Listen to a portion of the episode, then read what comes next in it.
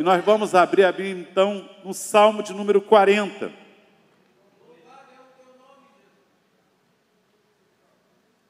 O último versículo.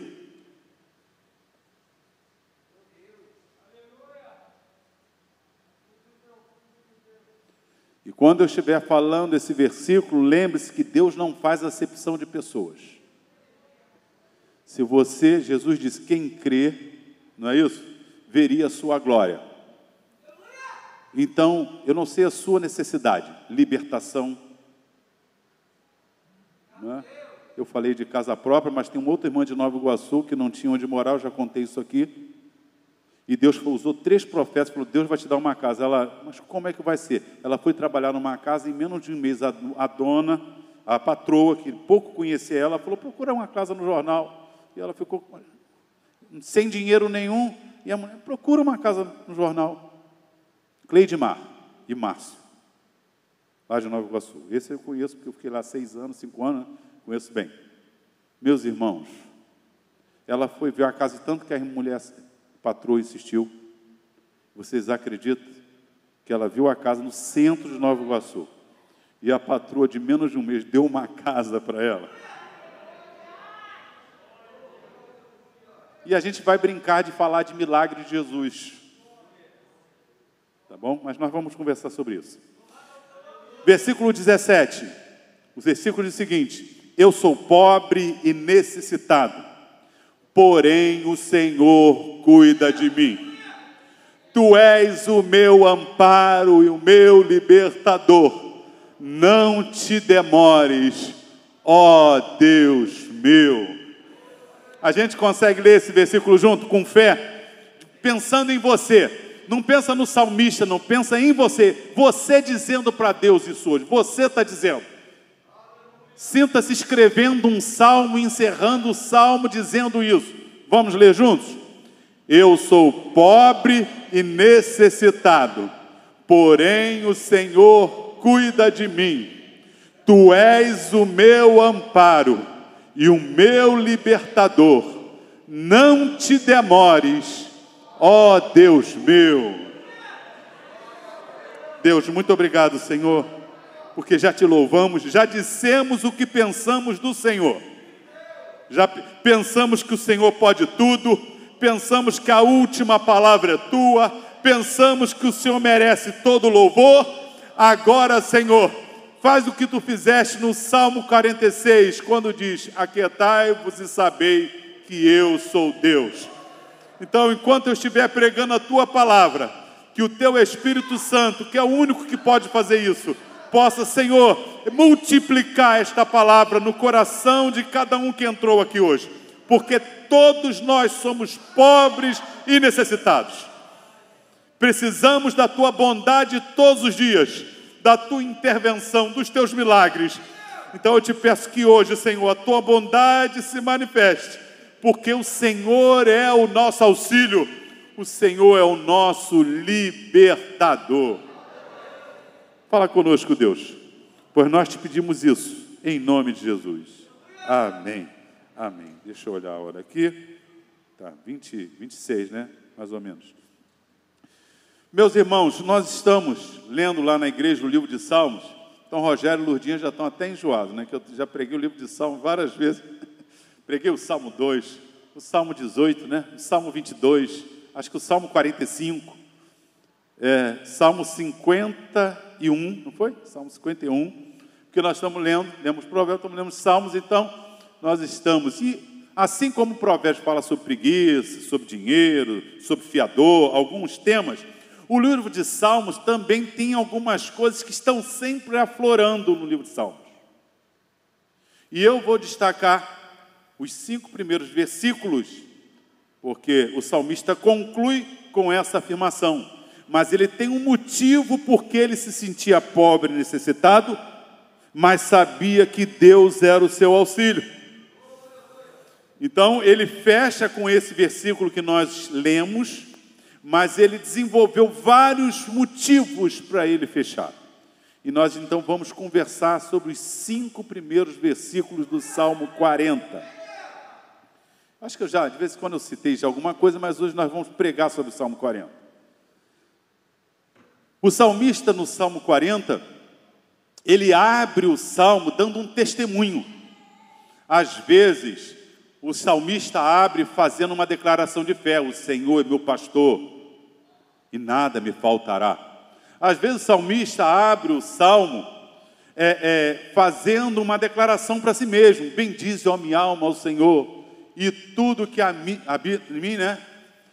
Então, às vezes, ele abre fazendo uma, uma declaração de fé, de socorro de Deus, aquele que habita no esconderijo do Altíssimo, a sombra do Onipotente descansará. Mas às vezes ele abre o salmo dando um testemunho. E ele começa o Salmo 40 dizendo: Esperei com paciência no Senhor e ele se inclinou para mim e ouviu o meu. Olha, repare que ele não disse: Esperarei com paciência pelo Senhor. Ele disse: Eu esperei pelo Senhor, ele me ouviu o clamor. Então, alguém que já abre dizendo: Deus me atendeu. É, nós, nós cristãos não temos uma crença nós temos uma experiência com Deus. A fé é um dos atos para essa experiência. Quando eu ouço o Evangelho e creio, me arrependo e converto, nasço de novo. Essa é a experiência. A grande experiência nossa não é crer, não é arrepender, não é converter, porque isso é atitude nossa. Depositar confiança em Jesus, crer se arrepender do que fez e querer mudar a direção da vida. Esses três atos, Deus não fará por nós. Deus não tirou essa capacidade do homem. Tanto que diz: arrependei-vos e convertei-vos, crede no Evangelho. Então, são três atos. Mas o ato de nascer de Deus, só Ele pode fazer. O ato de ser uma nova criatura, esse ato é um milagre que nós não podemos. Então, antes de pregar, antes de pregar, que a pessoa receba um benefício de Deus, pregue a essa pessoa que ela receba o próprio Deus. Jesus disse que se nós crescemos no Pai e na, na palavra né, dele, o, ambos viriam fazer morada em nós. Olha só, o Criador do universo, dos céus e da terra, o que nós cantamos que pode tudo, que nós dissemos que a última palavra, Jesus disse que ele faria, eles fariam morada em nós. O salmista teve uma experiência com Deus. O salmista abre dizendo: Esperei, uma versão com paciência, a outra versão confiadamente eu, particularmente, gosto mais, porque os, as, as duas palavras no original são as mesmas, a palavra ali, o verbo esperar, e o advérbio também é o mesmo, esperar. Então, o tradutor usou um advérbio, confiadamente, etc. Mas eu gosto de esperei esperando. É, esperei com expectativa. Ou seja, eu esperei, e aí você vai para 1 Coríntios, capítulo 13, versículo 13, diz que permanecem três coisas em nós: a fé, a esperança e o amor. O maior destes é o amor, porque no céu nós não precisaremos de fé, porque todas as coisas estarão ali. Nós estaremos naquela realidade, então não preciso acreditar que aquela realidade existe. Eu não precisarei de esperança, de expectativa. Por quê? Porque eu já estarei lá. Porém, eu precisarei de amor, porque Deus é amor. E a Bíblia diz que o Cordeiro estará, ele será a luz, a lâmpada nova Jerusalém. Então o amor vai permanecer porque Deus estará presente conosco no céu. Um dia a fé vai acabar. Um dia a esperança vai acabar, mas enquanto esse dia não chegar, nós precisamos ter fé. o firme fundamento das coisas que se esperam, ou seja, a fé é certeza. A esperança é a expectativa. Eu posso crer que Deus pode fazer milagre, mas não está na expectativa que Ele vá fazer o milagre. Eu sei que Deus pode dar porta de emprego, mas você está na expectativa que Ele vai abrir a porta de emprego? Eu sei que Deus pode curar, mas você está esperando, está na expectativa que Ele te cure? E o salmista usa essa palavra. É, inclusive, eu gosto muito de Romanos capítulo 5, aquela cadeia bonita, né? Porque a tribulação, né? Produz a paciência, a paciência, a experiência, a experiência, a esperança. E a esperança não traz confusão, porquanto o amor de Deus foi derramado em nossos corações. Repare, o amor é a perfeição. Mas para eu desfrutar esse amor, eu suportei a tribulação, gerou experiência, essa experiência gerou esperança. Quando eu tenho esperança, eu tenho expectativa, porque eu já sei em quem eu creio. Se Ele cuidou de mim lá atrás, estou na luta de novo. Deus abriu uma porta de emprego lá atrás, Deus pode abrir hoje. Eu vi um milagre lá na igreja, Deus cura, então Deus pode me curar é, eu vi uma pessoa, um, um bêbado ser transformado, e eu voltei a beber, mas Jesus pode de novo me libertar da bebida. Porque assim, quem já fez uma vez pode fazer de novo. E o salmista ele abre dizendo isso. Esperei com paciência, esperei confiadamente, esperei esperando pelo Senhor, e Ele se inclinou para mim e ouviu o meu clamor. Deus responde clamores. Então a primeira palavra que eu quero dizer que está em todos os salmos é tenha esperança. Tenha expectativa em Deus. Não tenha uma fé genérica. Saiba que Deus é um Deus pessoal, presente e que pode tudo. Ou seja, ele se relaciona, ele é uma pessoa, ou, não é isso? Ser pessoal, a trindade, três pessoas, não formando só Deus, mas que se relaciona como pessoa. Ele é presente, porque ele poderia ser uma pessoa distante. Ele está aqui hoje. Jesus disse: Onde houver dois ou três reunidos em meu nome, ali eu estarei. Então ele está aqui hoje. E ele pode tudo.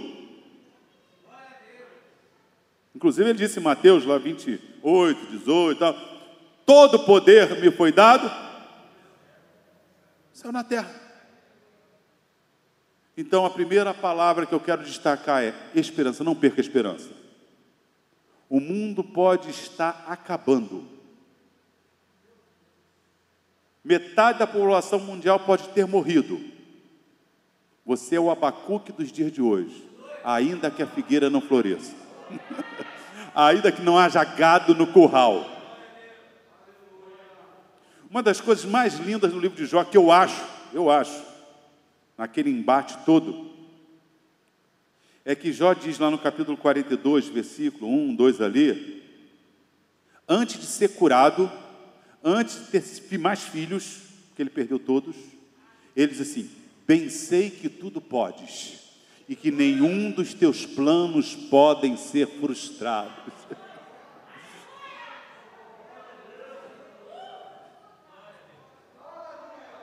Então, meu querido, nós nos protegemos, nós, claro, nos vacinamos nossos filhos quando nascem, para que, né? Nós fazemos tudo o que cremos que Deus deu sabedoria ao homem. Porém, se a nossa vida está nas mãos de Deus e nós fazemos a nossa parte, não nos desesperamos. Porque quem cuida de nós governa o universo.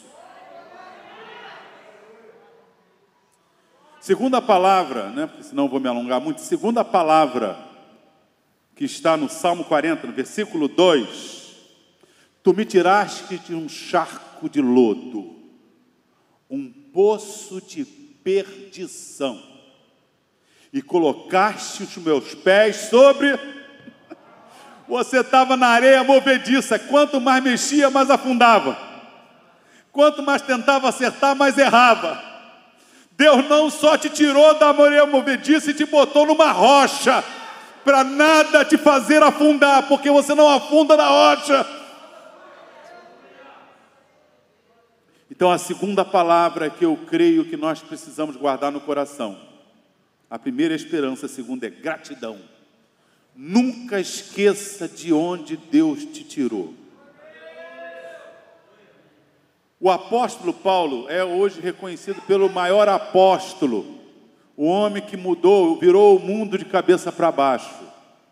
Mas lá em Romanos capítulo 7, versículo 24, o apóstolo Paulo diz assim: Miserável homem que sou. Lembra do salmista? Eu sou pobre e necessitado. Paulo foi mais longe e disse: Miserável homem que sou. Quem me livrará do corpo dessa morte? Versículo 5. Graças a Deus por nosso Senhor Jesus Cristo. O apóstolo Paulo não era cachaceiro. O apóstolo Paulo não era estuprador. O apóstolo Paulo matou achando pela sua religião, cumprindo a lei, ele tinha que matar os hereges dos cristãos, mas em 1 Timóteo 1,15 ele diz: Jesus Cristo veio ao mundo salvar os pecadores, dos quais eu sou o principal. Todos nós fomos tirados do charco de lodo. Você pode até olhar para o lado e acha que o charco do lodo do outro era pior que o seu, mas eu quero dizer que não era. Todos pecaram e têm que ir para o inferno. Porque diante da santidade de Deus, todos têm que estar condenados. Paulo entendeu tão bem isso que ele diz: Eu sou um miserável, ser homem, que ali está falando o homem de forma geral, né? Miserável, o bem que eu quero fazer não faço, o mal que eu não quero, esse faço. Ele está naquele dilema que para mim, não, Paulo nem está falando dele, ele está falando da natureza humana caída. Mas tudo bem. Meus irmãos, Lembre-se do que Deus já fez na sua vida. E se Deus ainda não fez, hoje Ele pode fazer. Se você está voltando para o charco de lodo, hoje é dia de sair dele. Porque quem já te tirou uma vez, tira a segunda vez, tira a terceira vez, tira a quarta vez, tira a quinta vez. Não volte para o charco de lodo. A melhor maneira de você não voltar para o charco de lodo é se lembrar de onde Jesus te tirou.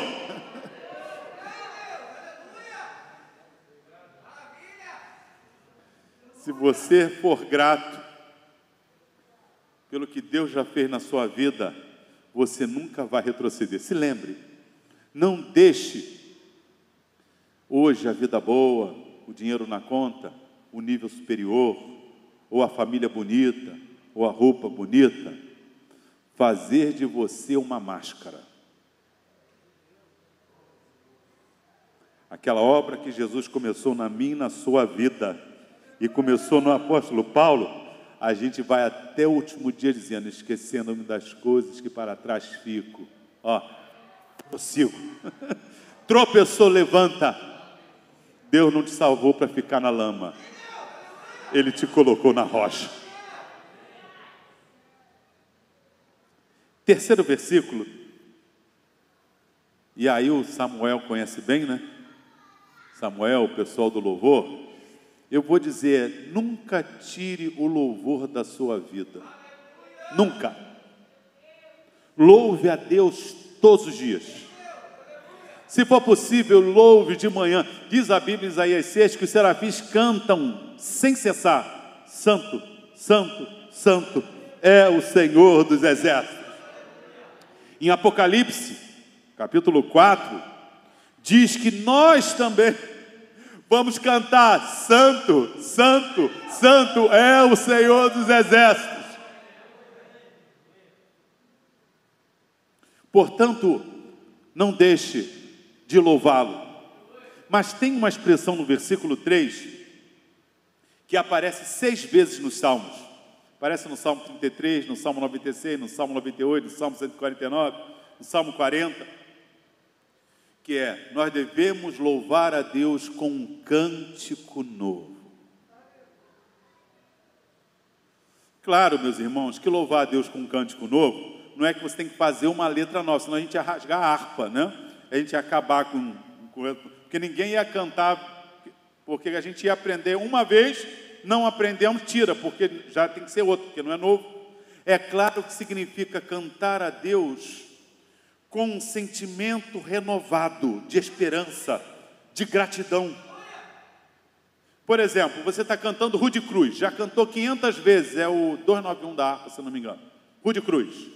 Quando você cantar o Rude Cruz Seregil, você vai cantar como se você estivesse sendo salvo naquele dia. Rude Cruz Seregil, belo dia fugiu, como emblema de vergonha e dor.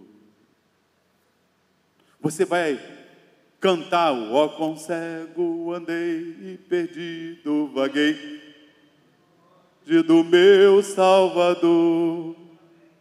Você vai louvar a Deus lembrando que Ele te salvou, renovado. É como se tivesse aquela alegria do dia da tua conversão. De repente, você vai cantar um cântico novo com a mesma esperança você cantava, o mercado está vazio, seu trabalho já parou. E hoje você, quando vai cantar o 4, acho que é 469 da harpa. Quando angelical trombeta neste mundo estrugir, o meu nome ouvirei Jesus chamar. Ou seja, você vai cantar esse hino com me o mesmo sentimento. Eu estou aguardando Jesus voltar. De repente você cantou o 33, acho que é 33 da harpa, quando você estava quase caindo em pecado, novo crente, fraquinho, e hoje você abre lá a harpa cristã, e aí você vai cantar. Com tua mão segura bem a minha, pois eu tão fraco sou, a Salvador. Não é que você tem que cantar um hino diferente todos os dias é que você tem que cantar o mesmo hino com um sentimento de louvor a Deus, vivendo o hino. Tem um hino que eu gosto, o 201, que é, é um hino que eu amo. Não foi o hino da minha conversão, mas o hino que eu amo. Ó oh, dia alegre, eu abracei Jesus e nele a salvação. O gozo deste coração eu mais e mais publicarei Dia feliz, dia feliz, quando em Jesus me satisfiz. O 206. É, o clarim já nos alerta, nosso coração desperta, pois a vinda é bem certa de Jesus. De mil anjos rodeado, para o crente preparado Cristo volta coroado, aleluia. Ó oh, irmão, por Deus liberto, pelo sangue estás coberto, tens o teu perdão bem certo, salvo estás. Voz de júbilo ouviremos e no céu nós cantaremos. Cristo breve nós veremos, aleluia. Mas eu citei esses hinos porque isso está na Bíblia. Além do livro de Salmos, três vezes aparece essa expressão. Primeiro é em Isaías, capítulo 42, versículo 8 em diante, diz assim: Eu sou o Senhor, a minha glória não dou a ninguém, nem o meu louvor às imagens de esculturas. Eu tenho anunciado as coisas, mas falarei antes que aconteçam para que haja um cântico novo. a sequência do capítulo é: Deus não dá a sua glória, ele fala as coisas antes de acontecer, para que haja um cântico novo em nós. Quando eu quando angelical trombeta, eu não vi acontecer, ainda não aconteceu mas o Deus que fala antes de acontecer, quer, quer que eu cante como se já estivesse acontecendo.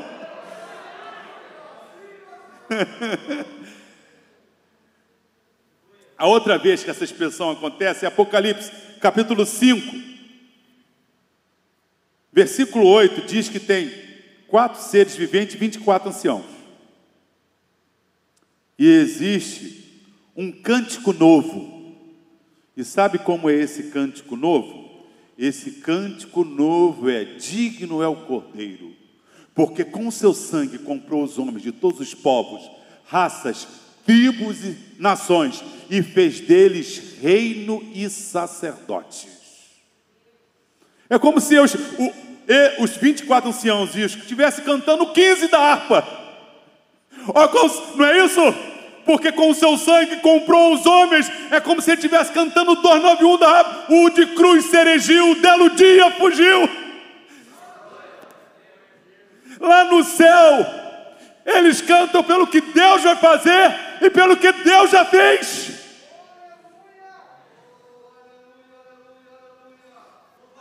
Existe mais uma vez que aparece essa expressão, é o capítulo 14 Versículo 1 diz que tem 144 mil diante do cordeiro. No versículo 3 diz que eles cantam um cântico novo, que só eles conhecem. Nós cantamos pelo que Deus fez, cantamos, cantamos pelo que Deus fará, mas existem coisas que só nós cantamos.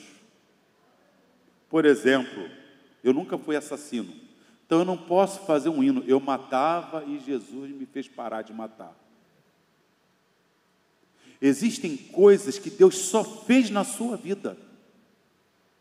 Existem coisas que eu sei que Deus só fez comigo, porque eram minhas. Existem transformações que Deus fez na minha vida. E eu vou louvar a Deus, talvez não tenha feito na sua, você nem vai ser grato por isso, mas eu vou agradecer todos os dias da minha vida pelo que Jesus. Vamos louvar porque Ele nos salvou. Todos nós vamos louvar porque Ele vai nos buscar. Mas alguns aqui nunca serão curados. Mas alguns aqui vão louvar pela cura que tiveram. Mas o louvor vai estar sempre nos nossos lábios. Não sei se Deus vai curar minha vista, mas eu vou louvá-lo independente dele curar, porque o que ele fez por mim já é o suficiente para arrancar o louvor, um cântico novo do meu coração.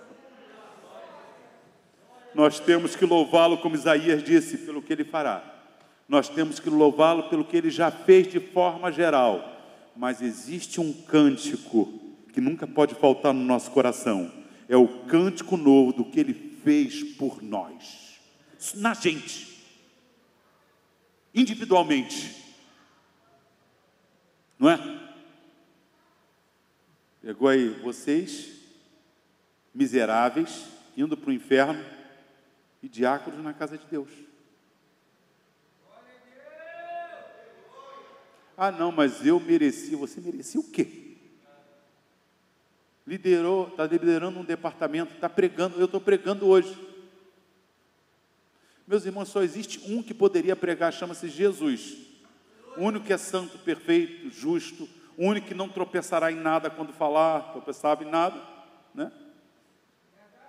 Ele é o único que poderia subir esse púlpito.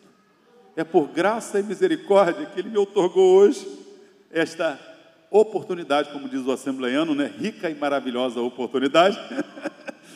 Não é? Deixa eu, deixa eu ver aqui a hora. Ih, rapaz, a hora já voou. Nunca deixe de louvá-lo. Tenha um cântico novo na sua vida. A quarta palavra é felicidade.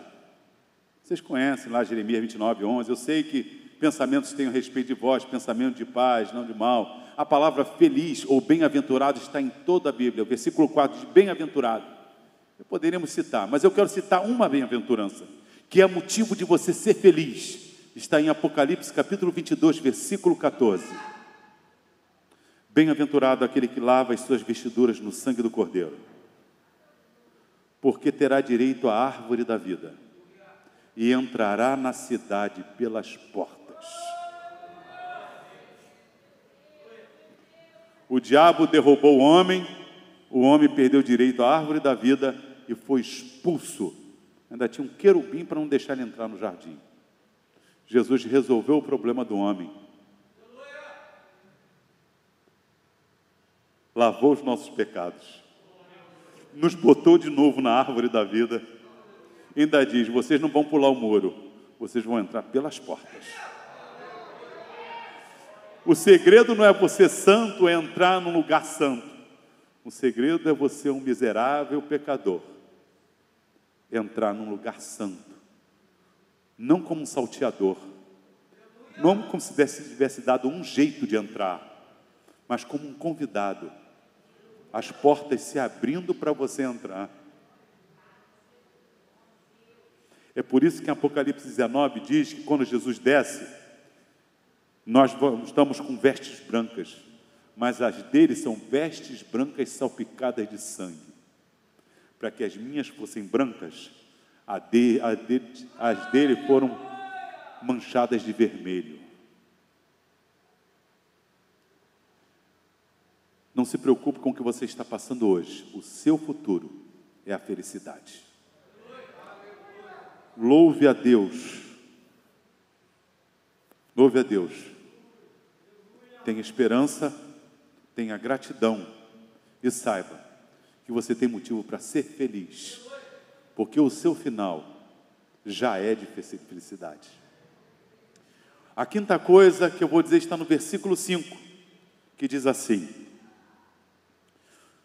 Muitas, Senhor, são as tuas maravilhas, tantas que eu nem posso contar. A quinta palavra que eu quero que você guarde no, coração, no seu coração é milagre. Deus é Deus de milagres. Em Marcos capítulo 16, versículo 15, diante de pregar o evangelho, quem crê, tal, para batizar será salvo, quem não crê. E ele diz: E os sinais seguirão aos que crerem. Não diz os sinais seguirão os apóstolos. Os sinais seguirão aos que crerem. Senão só morreu o apóstolo, acabou cura, acabou libertação. Os sinais seguirão os que creem. Ele diz: Em meu nome, os demônios serão expulsos, os enfermos serão curados, tomarão coisa mortífera, falarão novas línguas. Atos 2, milagres extraordinários. Atos 4 diz que os apóstolos, milagres extraordinários. Atos 6, Estevão com milagres extraordinários. Atos 8, Filipe com milagres extraordinários. Atos 11, os apóstolos, milagres extraordinários. Atos 19, Paulo, milagres extraordinários. E eu quero dizer para vocês que hoje, Deus continua fazendo milagres extraordinários. Eu tirei 15 de férias, férias, volto no domingo. Uma irmã me mandou uma mensagem. No domingo quero te contar que num culto da manhã, uma irmã foi curada aqui na igreja. Eu sei quem é a irmã, ainda vou saber qual foi o milagre, mas já sei que ela foi curada. Então hoje, meu querido, o Salmo 40, o seu último versículo diz: Eu sou pobre e necessitado, mas o Senhor cuida de mim.